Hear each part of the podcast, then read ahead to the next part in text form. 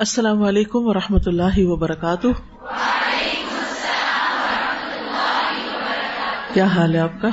الحمد للہ رحمد ونسلی علی رسول کریم اما بعد، فاعوذ باللہ من الشیطان الرجیم۔ بسم اللہ الرحمن الرحیم۔ ربش رحلی صدری ویسر لی امری وحلل اقدتم من لسانی قولی۔ الحمد للہ عدد ما خلقت في الارض والسماء وعدد ما علا في الهوى وعدد ما كن تحت الثرى ليس لنا من الامر الا ما قضيت ولا من الخير الا ما اعطيت تمام قسم کی حمد اللہ کے لیے ہے. اس چیز کی گنتی کے برابر جو کچھ اس نے آسمانوں اور زمین میں پیدا کیا، ان چیزوں کی تعداد کے برابر جو ہوا میں بلند ہیں، جیسے کون ہوا میں بلند ہے؟ پرندے جو ہمیں نظر آتے ہیں۔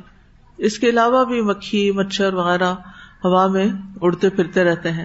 لیکن بلندی پہ تو شاہین ہی جاتے ہیں۔ اور ان چیزوں کی گنتی کے برابر جو زمین میں چھپی ہوئی ہیں۔ اور ہمیں پتہ ہی نہیں ان کا۔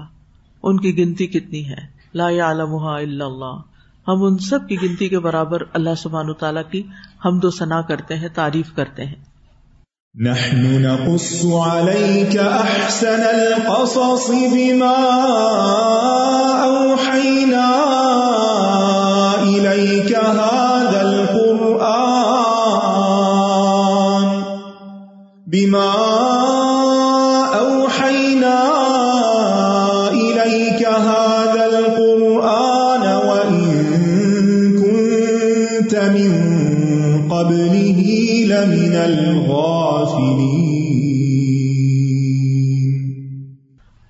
پچھلے سبق میں ہم نے پڑھا کہ حابیل کے باز اور نصیحت اور تمبی کے باوجود قابیل نے اپنے بھائی کو قتل کر ڈالا۔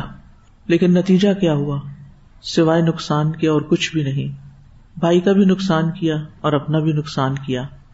پھر اسے سمجھ نہ آئی کہ وہ اس لاش کا کیا کرے۔ بالآخر اللہ تعالیٰ نے اس کی رہنمائی کے لیے کوا بھیجا۔ فبعث الله غرابا يبحث في الأرض ليريه كيف يواري سوءة أخيه. قال يا ويلتا أعجزت أن أكون مثل هذا الغراب فأواري سوءة أخي. فأصبح من النادمين. پھر اللہ نے ایک کبا بھیجا جو زمین کھودنے لگا تاکہ وہ اسے دکھائے کہ وہ اپنے بھائی کی لاش کیسے چھپائے۔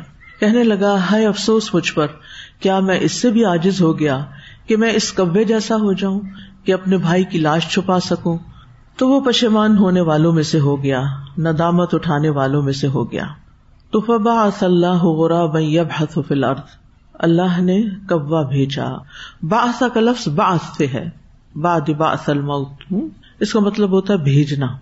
یعنی اللہ نے اس کے دل میں الہام کر دیا کہ وہ قابل کے سامنے جا کر یہ عمل کرے. روایات میں آتا ہے کہ اللہ تعالیٰ نے دو کبے بھیجے تھے. وہ آپس میں لڑے. ایک نے دوسرے کو مار دیا. پھر ایک کبے نے دوسرے مرے ہوئے کبے کے لیے زمین کھو دی اور اس کو اس میں ڈال دیا اور اس پر مٹی ڈال دی. سوال یہ پیدا ہوتا ہے کہ کبا ہی کیوں بھیجا؟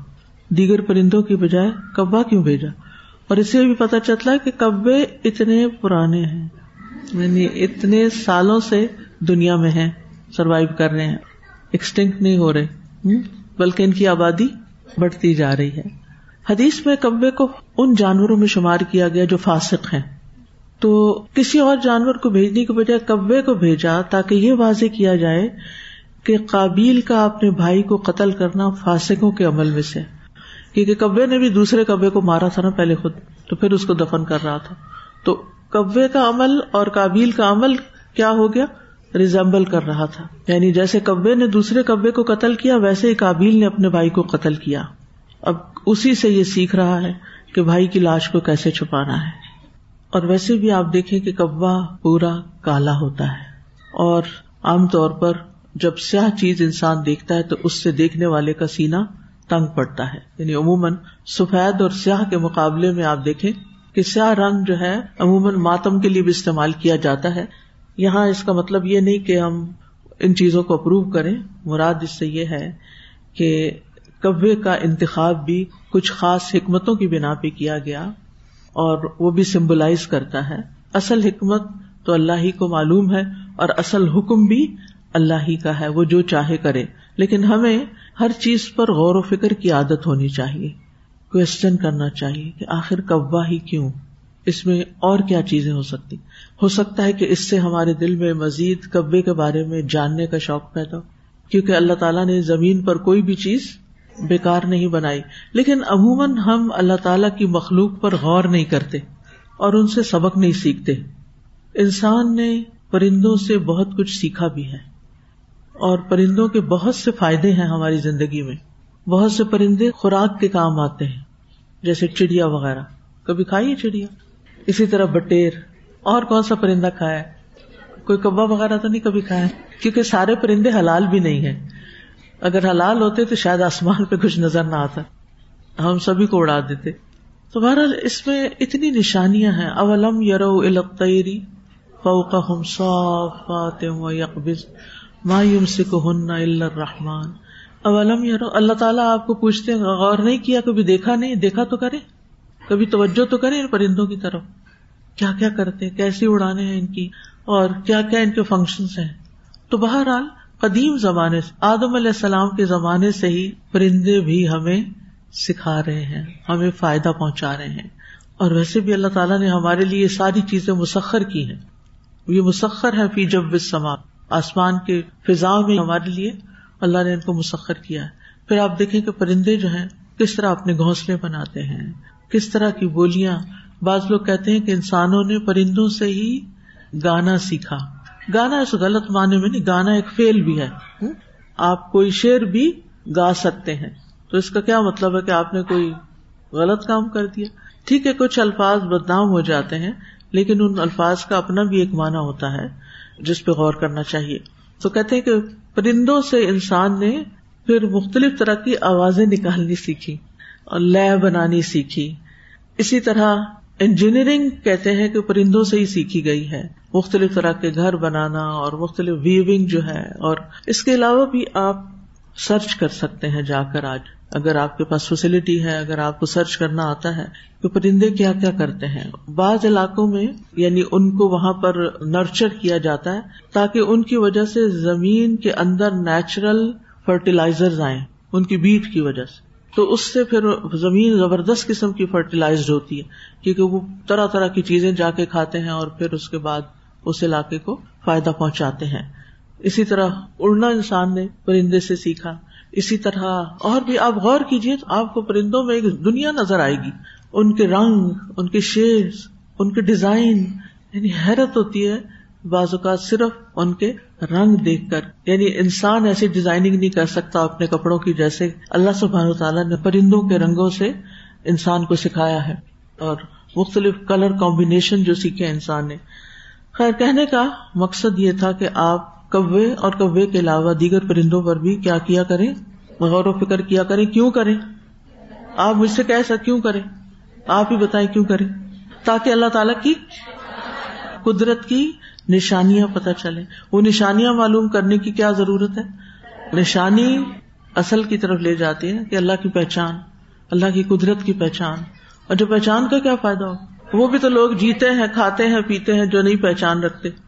لیکن ایک معرفت رکھنے والے اور نہ رکھنے والے میں فرق ہے۔ کل حل یس الدین یا لمون ولدین لا علمون تو اس پہچان سے اللہ کی عظمت دل میں آتی ہے، اللہ کی قدرت سمجھ میں آتی ہے، اللہ کے وجود پہ یقین آتا ہے۔ اللہ سبحان و تعالیٰ سے محبت پیدا ہوتی ہے۔ اس محبت سے کیا پیدا ہوتا ہے پھر آگے جا کے؟ اطاعت آسان ہوتی ہے۔ اور اطاعت کرنا کیوں ضروری ہے؟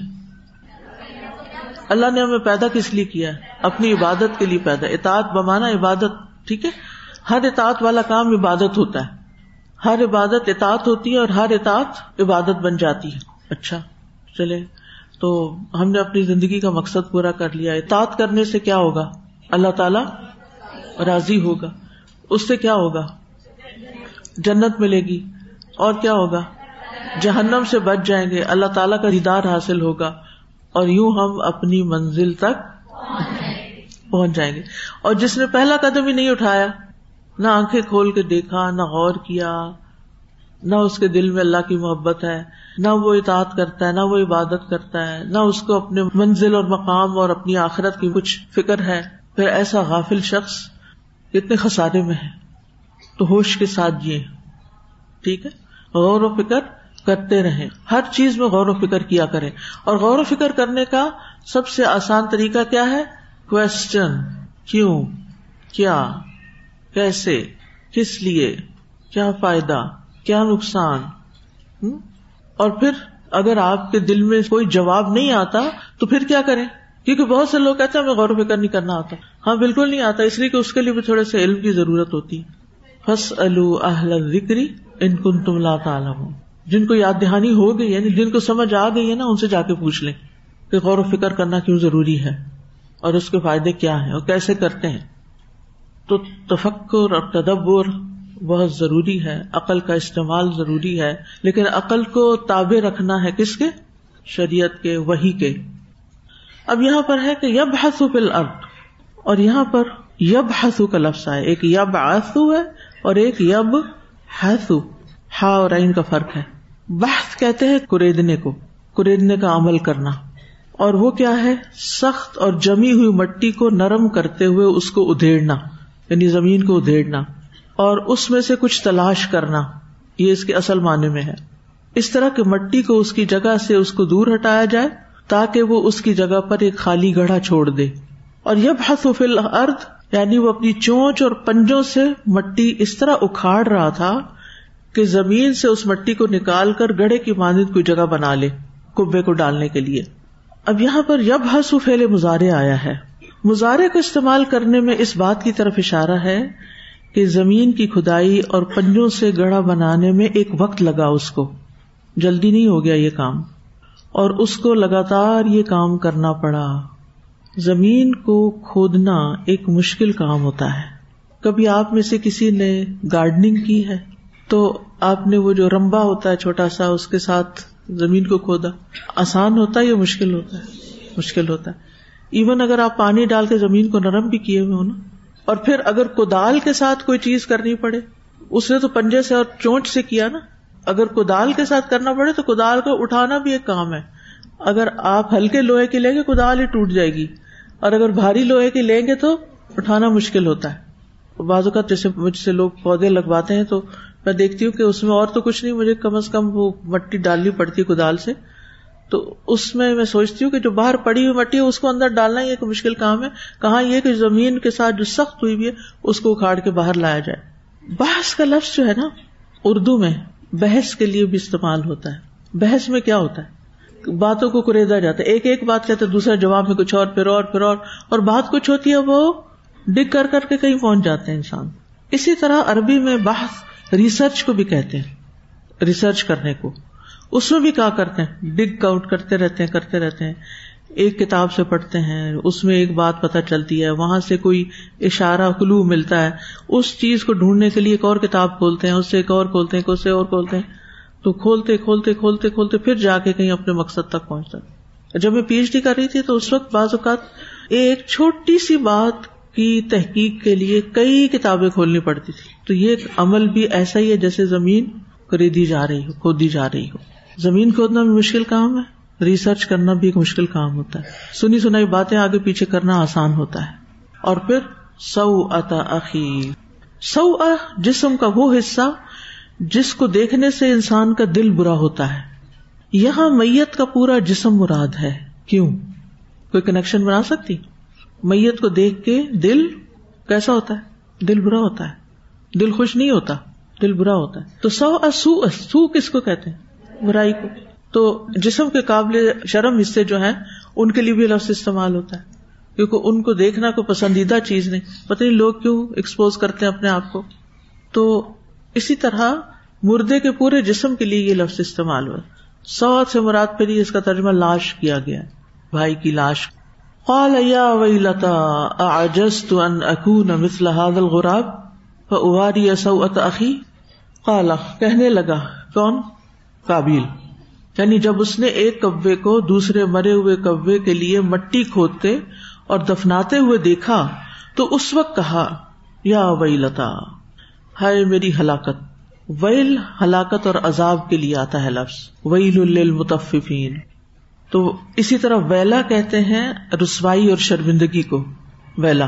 قیامت کے دن بھی لوگ کہیں گے وود الکتاب فطر المجرمین مشفقین مما فی و یقول یا ویلتنا یا ویلتنا ہائے ہماری رسوائی، ہائے ہماری شرمندگی، ہائے ہماری ہلاکت، اف یہ عذاب۔ ما لحاظ الکتاب لا یغادر صغیرتم ولا کبیرتن الا احصاها ووجدوا ما عملوا حاضرا ولا يظلم ربك احدا انسان اپنا نامہ اعمال دیکھ کے بھی یا وئی لتنا کہے گا۔ اس وقت انسان کو حسرت ہوگی۔ یہ حسرت کے موقع پر انسان بولتا ہے جب اس کو ریگریٹس ہوتی ہیں کہ میں نے کیوں اپنا وقت ضائع کیا، کیوں اپنی زندگی ضائع کی؟ کیوں نہ میں نے اپنے بھلے اور دوسروں کے بھلے کے لیے کوئی کام کیا؟ تو یہ مجرم لوگ کہیں گے، یا وئی لتنا کیوں جب وہ اپنا امال نامہ دیکھیں گے اور اس میں جو انہیں نظر آئیں گے برے برے کام ایک ہی دن میں کیے ہوئے۔ اور اب تو ایسی ایسی باتیں ملتی ہیں سننے کو کہ انسان زبان پہ بھی نہیں لا سکتا کہ انسان برائی اختیار کرنے میں کس درجے تک پہنچ گیا اور کتنا شیطان کی شکنجے میں آ چکا ہے۔ پہلے زمانے میں یا کچھ عرصہ پہلے تک بھی جب یہ سوشل میڈیا نہیں تھا، جب بہت ٹیلی ویژن وغیرہ نہیں ہوتے تھے، لوگ اخبار پڑھ لیتے تھے۔ کچھ باتیں لکھی جاتی، کچھ نہیں لکھی جاتی، اور پھر چند لوگ ہی ان چیزوں تک رسائی حاصل کر سکتے تھے۔ یعنی اچھی باتیں بھی اور بری باتیں دونوں تک ایکسس جو تھا، کم لوگوں کا تھا۔ مسلمان اس لحاظ سے خوش قسمت ہے کہ انہیں قرآن پر ایمان لانے کی ضرورت ہوتی ہے اور جو ایمان رکھتے ہیں، پھر کچھ نہ کچھ وہ جاننے کی بھی کوشش کرتے ہیں۔ یا مسجد کا مولوی یا مدرسے کا کوئی استاد ان کو بتا دیتا ہے کہ ان کے رب نے انہیں کیا فرمایا ہے۔ لیکن جن کے پاس کتاب ہی نہیں تو وہ تو اس سے بھی لا علم، بالکل ہی جہالت میں۔ خیر، انسان اس ڈارک ایج سے تو نکل آیا، لیکن اس روشنی کا ایک اور نقصان یہ ہوا ہے کہ جہاں خیر کی خبر بہت عام ہوئی ہے، وہاں شر کی باتیں بھی بہت عام ہو گئی ہیں، جس سے بہت سے لوگ انتہائی اسفل السافلین کے درجے تک جا پہنچے آپ کو معلوم ہوگا کہ دنیا میں ایسے لوگ بھی موجود ہیں جو سٹینک ورشپرز ہیں۔ یعنی جو شیطان کی باقاعدہ عبادت کرتے ہیں۔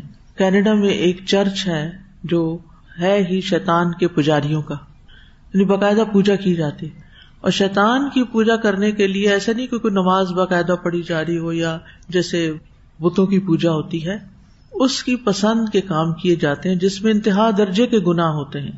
اور انتہا درجے کی فحاشی بازوقات اور ایسی چیزیں کہ جس سے انسان کی فطرت بھی بھاگتی ہو۔ لیکن جب فطرت کو ہم مس کر دیتے ہیں اور ہمارا زمین سو جاتا ہے اور مردہ ہو جاتا ہے، تو شیطان اور خواہشات غالب آ جاتی ہیں، تو انسان پھر کہیں کسی حد پہ رکتا نہیں۔ اس میں بدترین چیزیں بھی سامنے آئی ہیں جو میں اپنی زبان پہ نہیں لانا چاہتی۔ لیکن ایسے ہی اعمال، جب قیامت کے دن انسان کے ہاتھ میں اس کا امال نامہ دے دیا جائے گا اور وہ کتاب سامنے آئے گی، تو اس کو دیکھ کے پھر انسان کا حال کیا ہوگا۔ یا وئی لتا ہائے میری بربادی، ہائے میری رسوائی، شرمندگی، وہ کسی کو دکھا نہیں سکے گا۔ اس کے برعکس نیک انسان کیا کرے گا؟ اپنے امال نامے کو ہاں مکر کتابیا آؤ میرا امال نامہ پڑھو۔ یہ لو میرا نامہ اعمال۔ اقرا پڑھو، تم بھی پڑھ کے دیکھو۔ انی زنن تو انی ملاقن حسابیا فہو فی عیشت دیا تو بہرحال انسان کے ایسے اعمال ہوں گے کہ جو مجرم لوگ ہوں گے، وہ چھپائیں گے اور ہر انسان کے، ہر انسان کے کچھ اعمال ظاہری ہوتے ہیں اور کچھ اعمال باطنی ہوتے ہیں۔ کچھ اعمال اعمال القلوب کہلاتے ہیں، دل کے اعمال ہوتے ہیں۔ انسان کی نیتیں اور ارادے جب وہ بھی ظاہر ہوگی تو پھر کیا ہوگا؟ اس لیے اندر پہ بھی چیک رکھنا چاہیے۔ شیطان وسو سا ڈالے گا، نفس آپ کو اکسائے گا، لیکن ان کو کنٹرول کرنے کا طریقہ ایک ہی ہے۔ ان کے خلاف جائیں۔ جب یہ کوئی برے برے خیالات ڈالیں تو آپ اس کے اپوزٹ کریں۔ اور اس سے پھر بچیں، نکالیں ان چیزوں کو، مٹائیں اپنے ذہن سے، تو ان شاء اللہ آپ کے امال نامے سے بھی مٹ جائے گی۔ لیکن اگر آپ نے ان کو پال لیا اور آپ نے ان کے اوپر یقین کر لیا اور ایمان لے آئے کہ یہ ایسے ہی ہے چاہے شرک ہو بدت ہو، کفر ہو، یا پھر نفاق ہو، یا پھر اور برے برے جو اعمال القلوب ہے شک ہے، حسد ہے، بغض ہے، تکبر ہے، تو یہ ساری چیزیں کھل کے سامنے آ جائیں گی ریویل ہو جائیں گی۔ اور جو ہی ریویل ہوں گی تو انسان بے قرار ہو کے افسوس کا کلمہ کہے گا، یا وئی لتنا یہ یا وئی لتنا جو ہے، یہ بھی اصل میں یا وئی لتا ہی ہے، یا یا وئی لتی ہے۔ یہ لفظ اس وقت بولا جاتا ہے جب کوئی بڑی مصیبت آ جائے۔ جیسے ہم اردو میں کیا کہتے ہیں؟ ہائے میری شامت۔ کہتے ہیں؟ کبھی سنا؟ ہائے میری شامت۔ یا اور کیا کہتے ہیں؟ ہائے۔ ہائے کے ساتھ اور کیا کہتے ہیں؟ ہائے افسوس۔ اتنا تکلو والا تو کم ہی کہتے ہیں۔ عام طور پہ لوگ ہائے اللہ۔ ہائے میری شامت، ہائے بربادی ترجمہ ہی ہے ہائے میں مر گئی۔ یہ اس کے قریب قریب ہے۔ ہائے میں مر گئی۔ تو یہ اس وقت کہا جاتا ہے جب کوئی اچانک ایسی چیز سامنے آ جاتی ہے جو انسان ایکسپیکٹ نہیں کر رہا ہوتا، یا پھر کسی ایسے عمل کے نتیجے میں اس کو شرمندگی اور رسوائی ہوتی ہے۔ اب یہاں جس وقت یہ سارا ایکشن ہو رہا ہے، پرندہ کھود رہا ہے، قبر کو اور اس کے تو اب یہ اس کے دل میں یہ ساری سیلف ٹاک چل رہی ہے، جس کو اللہ تعالیٰ نے ریویل کر کے کتاب میں لکھ دیا۔ کیونکہ وہاں کوئی تیسرا آدمی تو نہیں تھا، اکیلا ہی تھا وہ۔ تو یہ سب کچھ باتیں کہاں کر رہا تھا وہ؟ یا وہی لتا آجس تم اسلح حاضل غراب فوار یا سوتا یہ باتیں دل دل میں ہو رہی تھی تو دل کی باتیں بھی ظاہر کر دی جائیں گی۔ اور یہاں پر کوئی اس کو ابھی کچھ بھی نہیں کہہ رہا، نہ کوئی ملامت کر رہا ہے، نہ کوئی باہر سے اس کو برا بلا کہہ رہا ہے، نہ کوئی اس کے مارنے کے پیچھے دوڑ رہا ہے، نہ کوئی عذاب ہے اس کے سامنے۔ عام طور پر جب انسان بڑے سے بڑا بھی گنا کرتا ہے تو فوری پکڑ نہیں آتی، عموماً کبھی کبھی آ جاتی، فوری پکڑ نہیں ہوتی۔ لیکن ایک عذاب فوری طور پہ آتا ہے، اور وہ عذاب کہاں کا ہے؟ اندر کا عذاب ہے۔ انسان کے اندر ایک جنگ چل پڑتی ہے، انسان کے اندر ایک شرمندگی اور ایک ندامت اور ایک بے چینی اور بے قراری اور بدمزگی اور پھر یہ بدلتے بدلتے کبھی ڈپریشن میں چیزیں بدل جاتی ہیں اور کبھی کسی اور انگزائٹی میں اور کبھی جو نام مرضی دیں اس کو۔ لیکن یہ اندر کا عذاب تو گناہ کی فوراً بعد ہی شروع ہو جاتا ہے۔ لذت تو چند سیکنڈ کی ہوتی ہے، لیکن ریگریٹس اور بے چینی اور یہ عذاب بہت بڑا ہو جاتا ہے۔ تو گویا وہ اس وقت پکار رہا ہے کہ یا ویلا، یا کہ کسی کو پکارتے ہیں جیسے کہ کوئی تباہی ہی آ جائے یعنی اے تباہی تو آ جا۔ میں نے جو کچھ کیا ہے، اب اس نے اپنی شامت بلا لی، شامت بلانا۔ اجس تو کیا میں آجز آ گیا؟ یہاں اپنے آپ کو ڈانٹ رہا ہے۔ میں اس سے بھی گیا گزرا ہوں؟ میں اس سے بھی آجز ہو گیا ہوں۔ مجھ سے یہ بھی نہ ہو سکا۔ اتنا بے بس ہوں کہ میں اس کبے جیسا ہو جاؤں۔ کیونکہ انسان کا مقام تو تمام جانوروں سے بلند ہے۔ اللہ نے انسان کو بلندی عطا کی، عزت عطا کی۔ وہ لقد کر رب نہ بنی آدم۔ تو اس کا مقام تو سب سے بڑا ہے، لیکن وہ اس وقت کس درجے پہ جا گرا ہے، کس کڈے میں جا گرا ہے۔ اسبہ من النادبین تو وہ ندامت اٹھانے والوں میں سے ہو گیا، نادم ہو گیا۔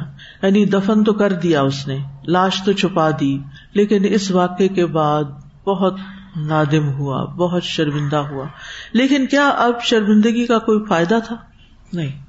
اب دیکھیے کہ یہ ندامت جو تھی، اس میں حسرت بھی تھی، افسوس بھی تھا۔ ندامت میں بھی حسرت اور افسوس ہوتی۔ لیکن تھوڑا تھوڑا فرق ہے۔ ندامت جو ہے، یہ دل کے اعمال میں سے ایک عمل ہے۔ بعض اوقات ہم دل میں نادم ہوتے ہیں، لیکن اوپر سے ہم ظاہر نہیں کر رہے ہوتے۔ اور اس کا تعلق ندامت کرنے والے کے عمل سے ہے، نہ کہ کسی اور کے فیل سے۔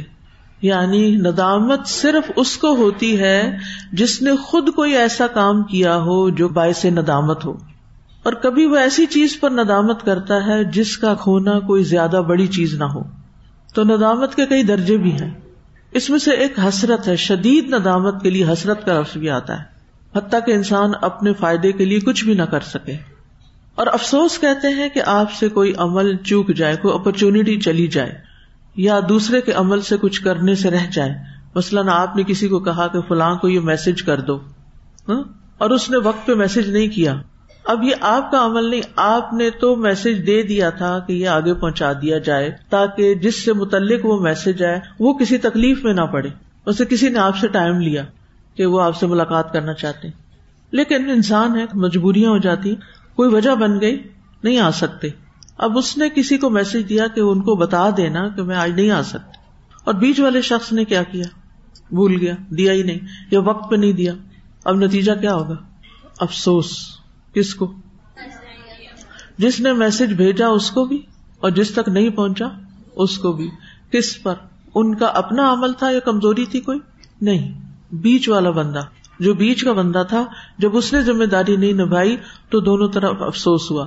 تو افسوس جو ہوتا ہے، وہ کبھی اپنے عمل پر بھی ہوتا ہے اور کبھی کسی دوسرے کے عمل سے بھی ہوتا ہے۔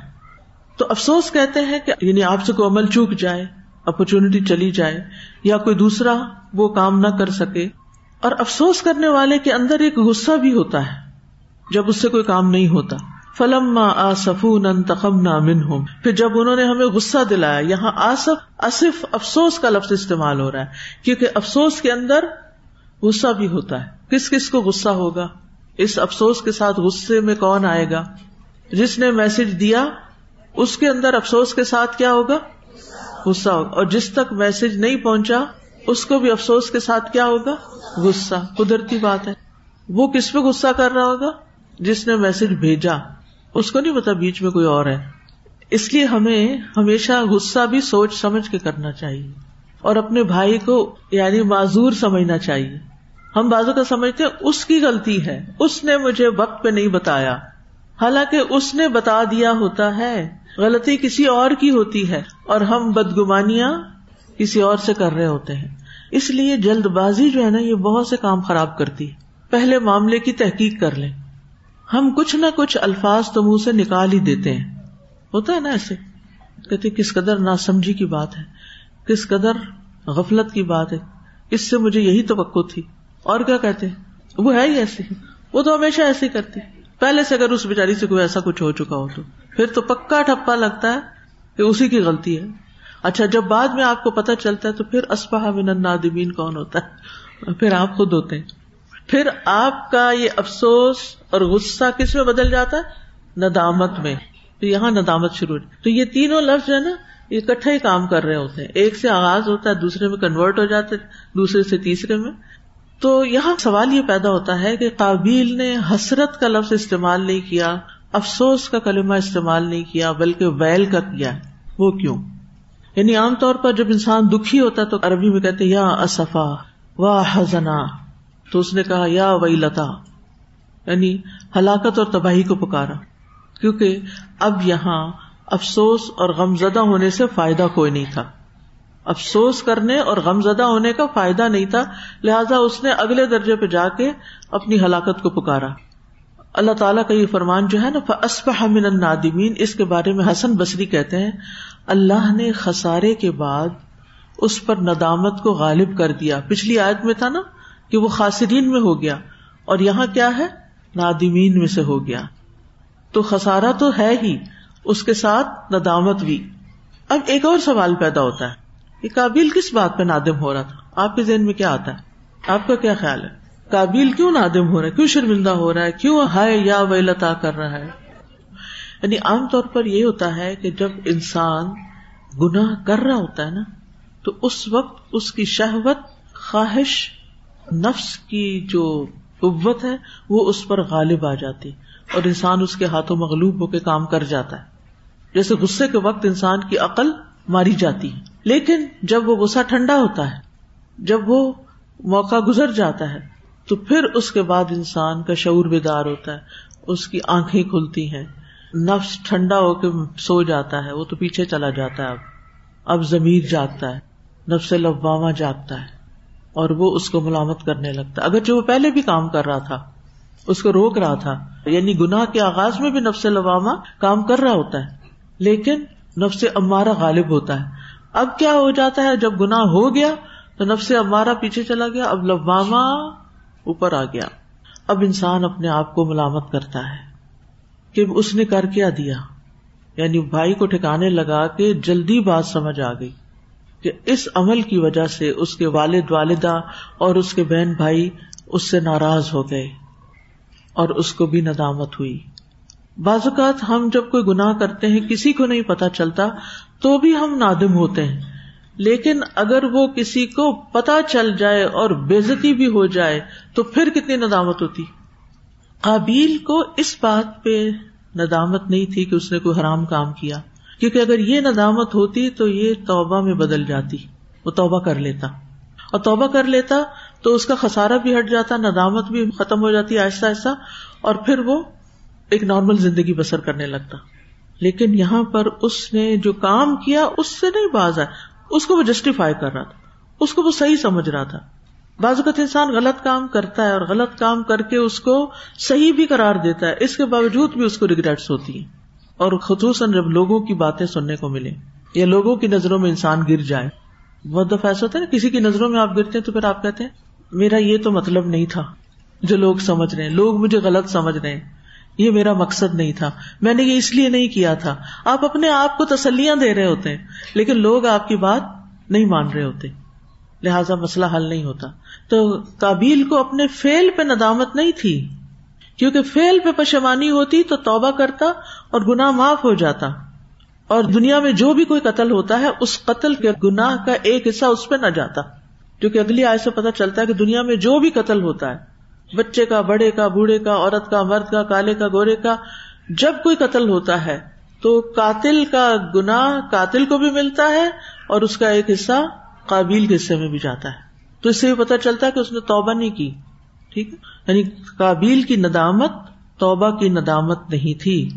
ابن عباس کہتے ہیں، اگر یہ ندامت فیل کے کرنے پہ ہوتی کہ میں نے غلط کیا، آئی واز رونگ ربنا ظلم نہ انفسنا، یا انی ظلم تو نفسی ظلم کثیرن یا لا الہ الا انت سبحان کا انی کن تو من الظالمین۔ جو یہ جملے بولتا ہے، جو یہ کہتا ہے، تو اس کی تو توبہ قبول ہو جاتی ہے۔ لیکن وہ کہتے ہیں کہ اگر یہ ندامت فیل کے کرنے پہ ہوتی تو توبہ سمجھی جاتی۔ تو اس کو قتل پہ ندامت نہیں تھی، بلکہ جو اس سے اس وقت فیل ہو گیا تھا اور چونکہ ایک گنا تھا اور ایک انتہائی غلط کام تھا اور بھائی کو چونکہ اپنے ہاتھ سے زمین میں ڈال رہا تھا۔ کبھی دفنانے کا عمل، ویڈیوز وغیرہ میں تو دیکھتے ہیں ہم خواتین قبرستان جا کے کبھی نہیں دیکھتی، نہ قبر کھودنے کا عمل۔ نہ جھانکنے کو جانا بھی نہیں چاہیے۔ جانے کی بھی اجازت نہیں ہے۔ منع کیا گیا خواتین کو۔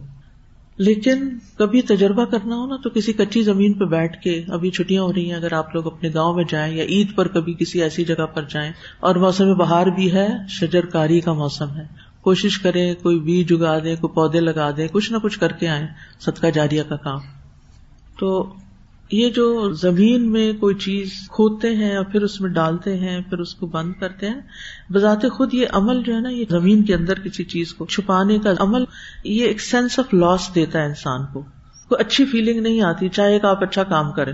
ریسنٹلی میں نے ایک درخت لگایا تو جب اس میں مٹی ڈال رہی تھی تو اس کی وہ جڑیں اور وہ چیزیں چھپ رہی تھی۔ میں کہتی اب یہ ہمیشہ کے لیے چھپ گئی لیکن ساتھ ہی میں سوچ رہی تھی کہ جب زمین میں کسی انسان کو دفن کیا جاتا ہے تو انسان مٹی بن جاتا ہے اور جب کسی پودے کی جڑیں زمین میں دفن کی جاتی ہیں تو اس سے ایک درخت نکل آتا ہے، اس پھل پھول نکلتے ہیں۔ تو زندہ اور مردہ کا فرق ہے نا۔ انسان کو زندہ دفن نہیں کیا جاتا۔ لیکن زندہ پودا اگر آپ دفن کرتے ہیں تو وہ سہ جاتا ہے، اس اندھیرے اور مٹی اور سب کو، اور اپنا آپ گلا دیتا ہے۔ اور ہمیں غذا فراہم کرتا ہے، چھاؤں فراہم کرتا ہے، آکسیجن فراہم کرتا ہے، خوش منظر فراہم کرتا ہے۔ اللہ کی قدرت ہے نا۔ یخرج الحیہ من المیت و یخرج المیتا من الحی۔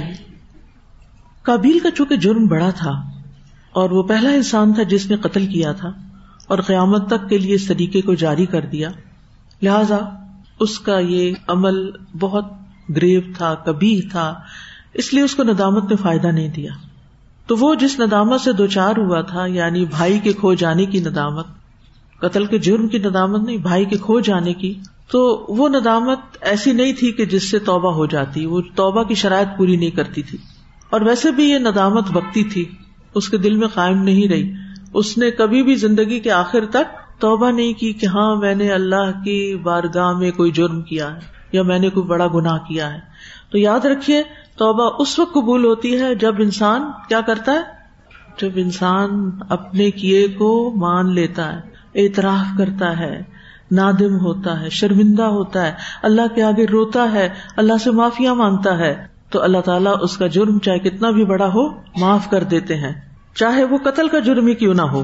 کوئی مثال ہے؟ وہ نائنٹی نائن کا قاتل۔ اس کے اندر یہ سب کچھ آ گیا تھا نا، وہ اس جرم سے باہر نکلنا چاہتا تھا، وہ اپنے آپ کو مجرم سمجھتا تھا۔ تو اللہ تعالیٰ نے اس کا جرم معاف کر دیا۔ موسا علیہ السلام، وہ قتل خطا تھا، ان کا تو وہ ارادہ ہی نہیں تھا۔ اس میں آتا نا قار ربی نی ظلم تو نفسی فخر لی فخر اللہ موسا علیہ السلام نے دعا کی، اللہ نے ان کو معاف کر دیا۔ کیونکہ جب اس نے کوے کو دیکھا کہ وہ کر رہا ہے تو تب اس کو ندامت آئی نا تو اور اس کے الفاظ سے بھی یہ لگ رہا ہے کہ اسے ندامت اصل میں اس بات پر تھی کہ اس نے اپنا جو شعور تھا وہ استعمال نہیں کیا۔ اپنی عقل کو استعمال نہیں کیا حالانکہ وہ اپنے آپ کو صحیح سمجھ رہا تھا۔ یعنی کہ اپنے آپ کو صحیح سمجھتے ہوئے بھی اس نے غلط فیل کیا۔ تو اب جب اس کی عقل کام کرنے لگی تو اسے فوراً یہ احساس ہوا کہ میں تو اس کوے جیسا بھی نہیں ہوں۔ تو اصل ندامت جو تھی اس کی افسوس اس کو جو تھا وہ اپنے کم عقل ہونے کا۔ کم عقل ہونے کا۔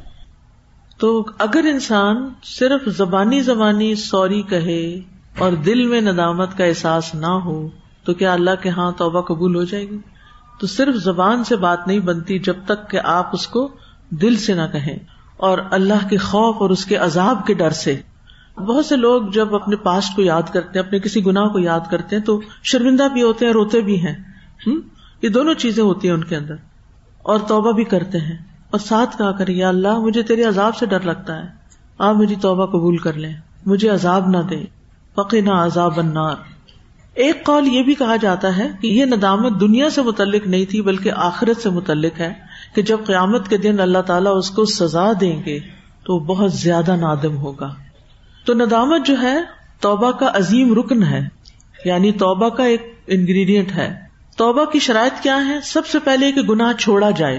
جو کوتا ہو چکی اس پہ ندامت ہو۔ پھر اس گناہ کی طرف دوبارہ جانے کا ارادہ نہ ہو۔ پختہ عزم ہو کہ اب دوبارہ نہیں یہ کریں گے۔ اور جب توبہ کا تعلق بندوں پر مال، عزت و آبرو یا جان کے معاملے میں ظلم کرنے کے ساتھ ہو، تو پھر توبہ کی چوتھی شرط کیا ہو جاتی ہے؟ کہ انسان جس کا حق مارا ہے اس کا حق ادا کرے اور اس بندے سے بھی معافی مانگے۔ تو بہرحال ندامت ایک بنیادی شرط ہے۔ ندامت ہی سے آغاز ہوتا ہے۔ اسی لیے رسول اللہ صلی اللہ علیہ وسلم نے فرمایا ان ندم توبہ ندامت توبہ ہے۔ یعنی اگر کوئی نادم ہو گیا تو گویا وہ توبہ کی طرف آ گیا۔ بعض اوقات صرف ندامت ہی توبہ کے لیے کافی ہو جاتی ہے۔ کیونکہ ندامت اس بات کو لازمن چاہتی ہے کہ انسان گناہ کو چھوڑ دے۔ اور پختہ ارادہ کرے کہ اب دوبارہ نہیں کرے گا۔ اور یہ دونوں چیزیں ندامت سے ہی پیدا ہوتی ہیں، ندامت کے نتیجے میں وجود میں آتی ہیں۔ اور جب ندامت شروع ہوتی ہے تو توبہ کے باقی ارکان بھی آ جاتے ہیں۔ قاری رحم اللہ کہتے ہیں، ندامت توبہ ہی ہے کیونکہ ندامت کے نتیجے میں باقی ارکان پیدا ہوتے ہیں، جیسے کنارہ کشی اختیار کرنا، دوبارہ گناہ کی طرف نہ لوٹ کے جانے کا عزم، اور جس قدر ممکن ہو دوسروں کے حق واپس لوٹانا، ادا کرنا۔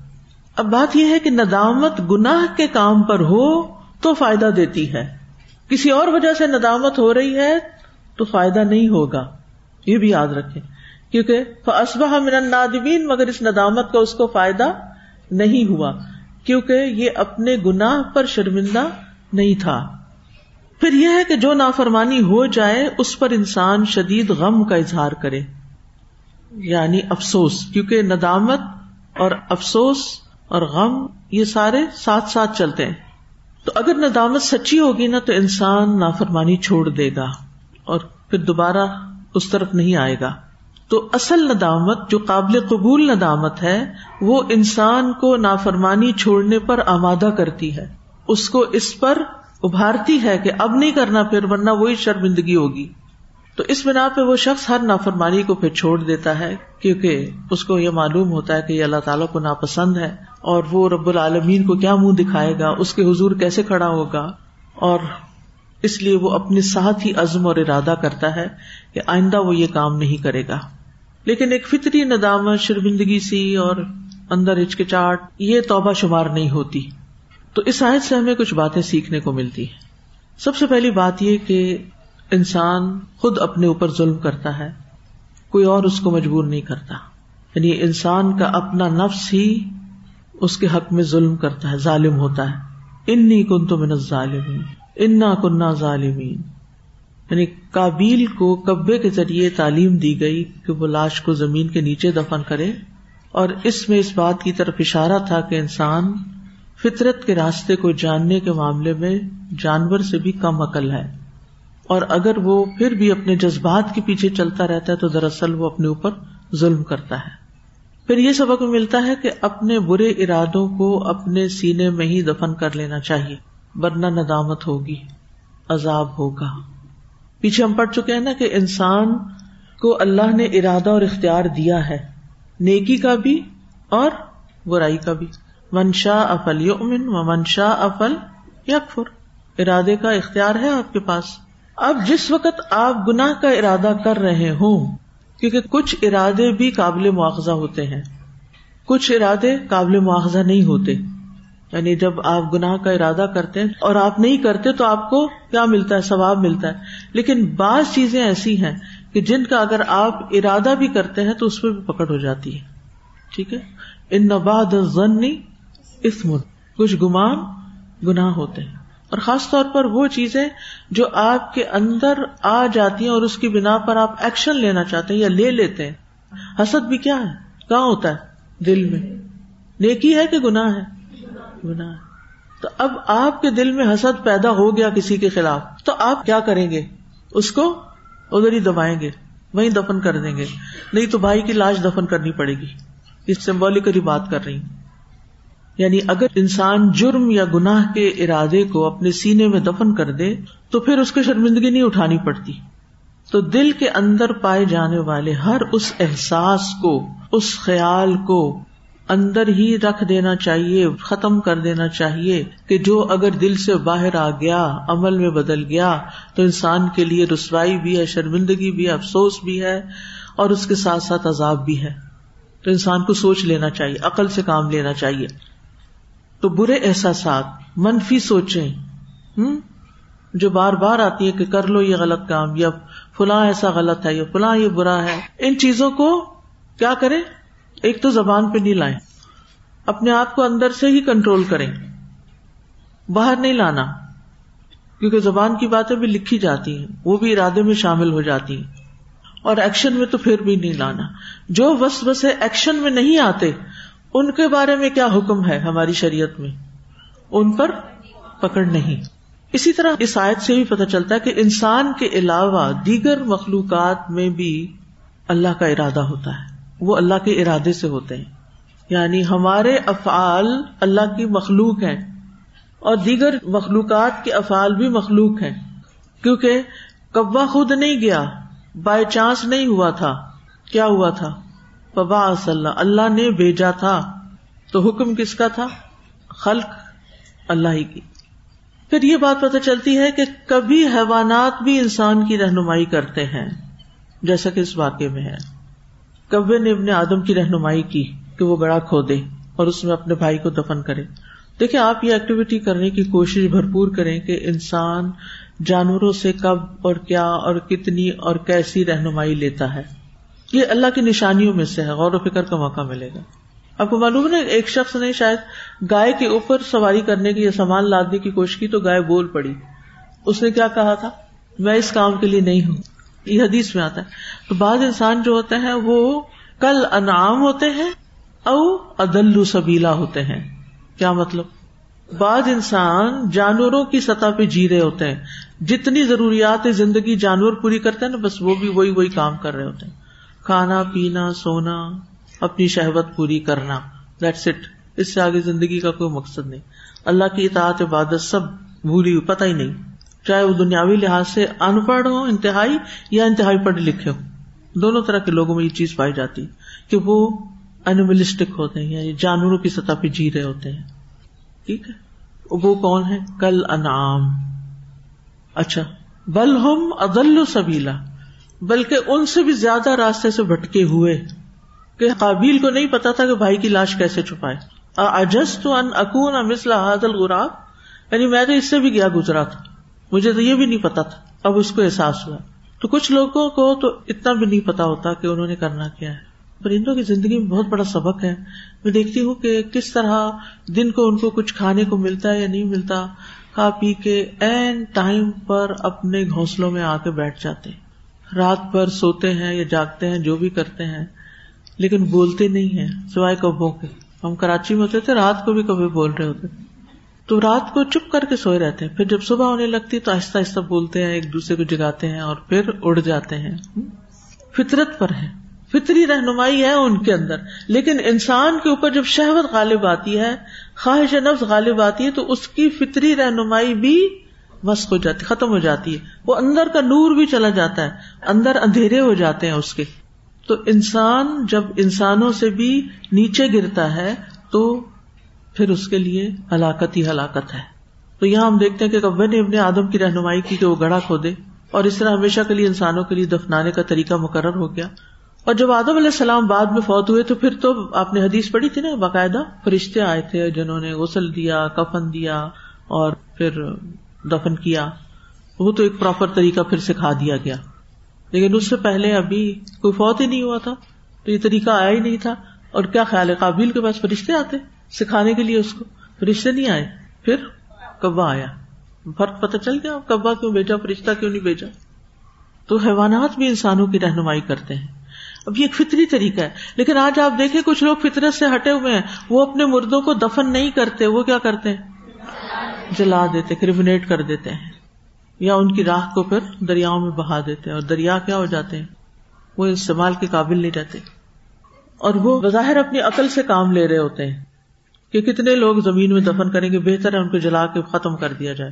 لیکن بات یہ ہے کہ اصل طریقہ وہی ہے جو ہمیں ہمارے دین نے سکھا دیا ہے۔ دین عقل کی رہنمائی کرنے کے لیے ہے۔ عقل دین کو رستہ بتانے کے لیے نہیں ہے کہ تم یہ کرو اور یہ نہ کرو۔ پھر یہ کہ اللہ تعالیٰ انسان کے لیے آسانی پیدا کرتا ہے اور اس کی مشکل دور کر دیتا ہے، چاہے وہ کوئی گناگاری کیوں نہ ہو۔ جب انسان پہ زمین تنگ پڑ جاتی ہے نا، تو اللہ تعالیٰ وہی سے آسانی بھی پیدا کر دیتا ہے۔ جو انسان کے وہم و گمان میں بھی نہیں ہوتی۔ ان یوسرا ان یوسرا تنگی کے ساتھ ہی آسانی بھی ہوتی۔ اور یہ اللہ تعالیٰ خود پیدا فرما دیتے ہیں۔ کابل پہ زمین تنگ پڑ چکی تھی۔ اب لاش کا کرے کیا؟ اور ویسے بھی لاش دیکھ دیکھ کے تو پھر دل کو کچھ ہوتا ہوگا۔ تو اللہ تعالیٰ نے کوا بھیج کے اس کی مصیبت دور کر دی۔ تو میت کو مٹی میں چھپانا واجب ہے، چاہے مسلم کی ہو یا نان مسلم کی میت۔ ابو طلحہ کہتے ہیں کہ بدر کی لڑائی میں رسول اللہ صلی اللہ علیہ وسلم کے حکم سے قریش کے چوبیس مقتول سردار بدر کے ایک بہت ہی اندھیرے اور گندے کنویں میں پھینکے گئے۔ یعنی زمین پہ نہیں ان کو چھوڑا گیا، بلکہ کنویں میں ڈال دیا گیا۔ سوائے امیہ بن خلف کے کہ اس کا جسم اپنی زرا میں پھول گیا تھا۔ صحابہ نے اسے ہلانا چاہا، لیکن مشکل پیش آئی۔ وہ کنویں تک لے جانا مشکل تھا۔